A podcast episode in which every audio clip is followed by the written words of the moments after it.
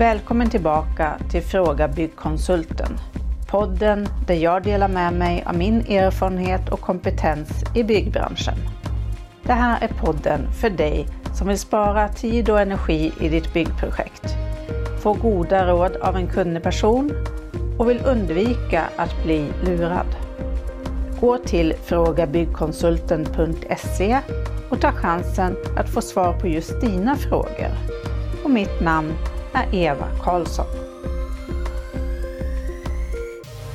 Ska du göra ett byggprojekt som kräver en anmälan eller ett bygglov så behöver du ta fram en situationsplan för ditt projekt så att kommunen kan bedöma om du har placerat din ombyggnad, tillbyggnad eller nybyggnad på rätt sätt på tomten. En situationsplan ska visa ovanifrån hur din fastighet ser ut och var byggnaderna finns och hur omgivningen ser ut. Du beställer den här kartan av kommunen och det finns några olika typer av kartor man kan beställa. Så att tänk till lite innan ditt projekt så att du beställer rätt typ av karta till rätt projekt. Den enklaste situationsplanen kan du göra på en baskarta. Och en baskarta är ett utdrag från kommunens karta som översiktligt visar var byggnader, fastighetsgränser och vägar finns. Innehållet i en baskarta är inte exakt eller helt uppdaterat men kartan räcker oftast som underlag i ett ärende där den exakta placeringen inte spelar så stor roll och det inte finns någon risk att man ligger närmare tomtgräns än 4,5 meter. En baskarta med fältkontroll, det är när baskartan är inmätt av en mätingenjör från kommunen. Den är då fastställd så att byggnader, fastighetsgränser och vägar ligger på den platsen som kartan visar. Och man har även fått med markhöjderna vid inmätningen.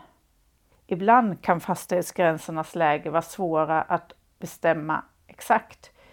Men en mätingenjör brukar veta hur man hittar de här gränsmarkeringarna som visar var tomten och fastigheten är belägen.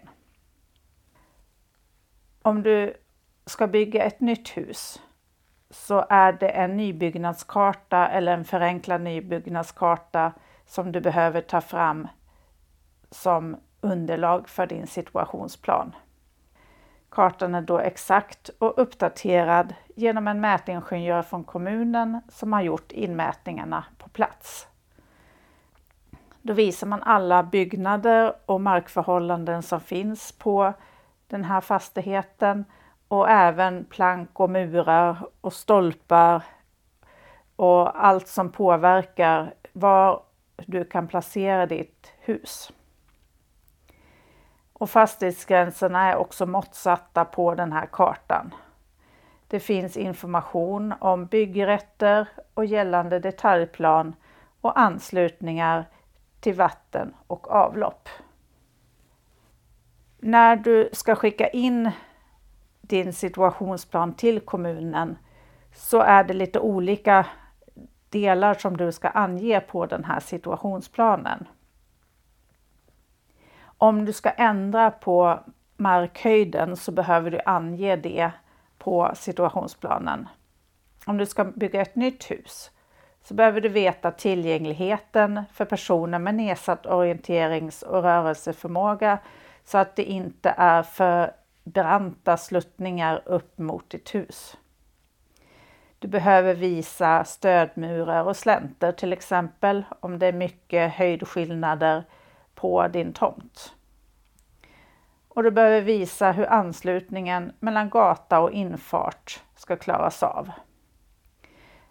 Det behöver finnas en parkering om det är ett nybyggt hus och även plats för avfallshantering.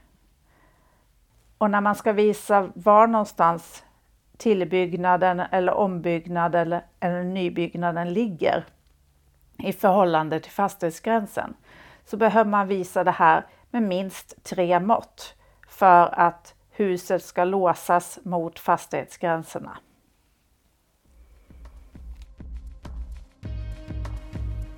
Tyckte du om det du har hört? Tryck tumme upp och skriv en kommentar. Och dela gärna till dina vänner så att fler får ta del av min kunskap. Om du vill ha svar på en fråga, stor som liten, så gå till frågabyggkonsulten.se. Du är aldrig ensam om att fundera på något. Vi hörs snart igen och mitt namn är Eva Karlsson.